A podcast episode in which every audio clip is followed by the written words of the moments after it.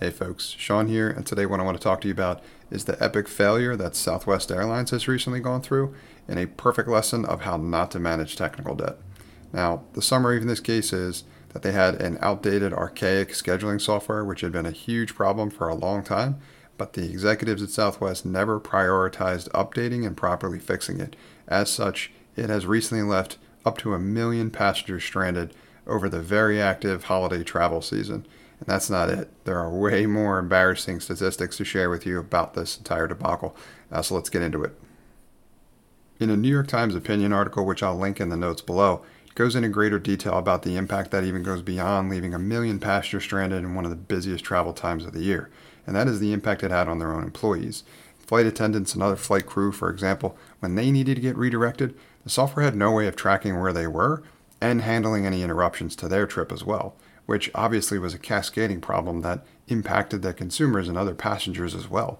But ultimately, some of the impact here was that in order to get rerouted, their own employees needed to spend a ridiculous amount of time on the phone, in particular on hold. And the article reports anywhere from three hours to up to 17 hours in at least one case, which is just bonkers in my mind, in order to try to handle getting rerouted so that they can continue on with just their shift. That's insane. If Your software is performing that poorly, how do you not know that that's something that needs to be updated as soon as entirely possible? that's just crazy to me that you're experiencing problems like that and you're still not prioritizing this.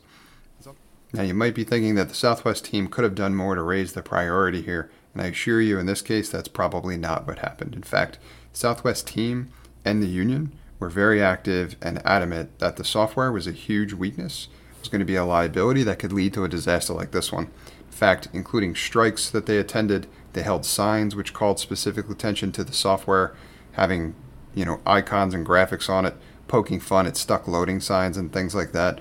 Beyond that, they had similar messages on trucks, digital screens as they were driving around a lot of the Southwest Airlines major locations, in addition to even penning and uh, writing an open letter which specifically calls attention to their technology and the problems with scheduling that stem from their technology not being properly updated. So, their team and their union were very active and very adamant that software was a huge liability and needed to be addressed before it caused a disaster like this one.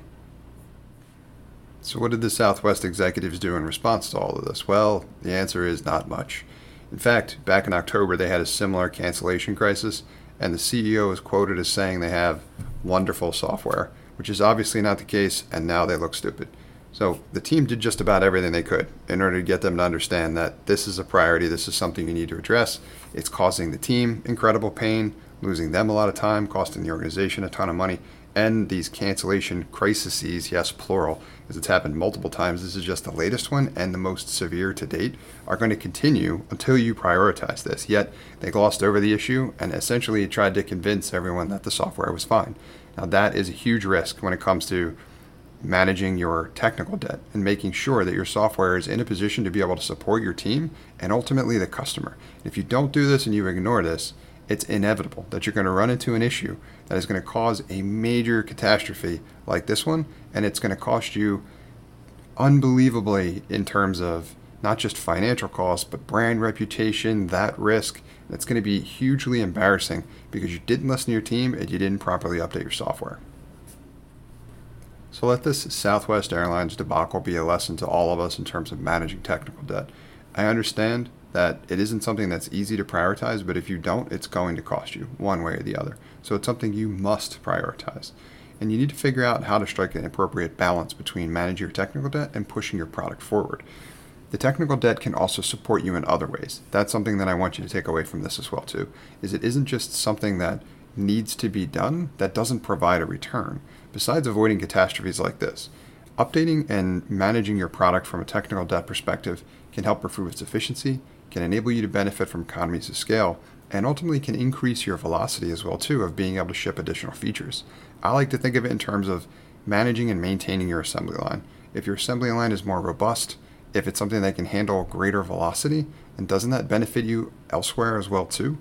I always feel like it does, and whenever I'm working with clients of my own to help them better understand how they need to strike the appropriate balance, we can get back on track and we can ultimately manage our product even better because we've also prioritized managing the underlying infrastructure.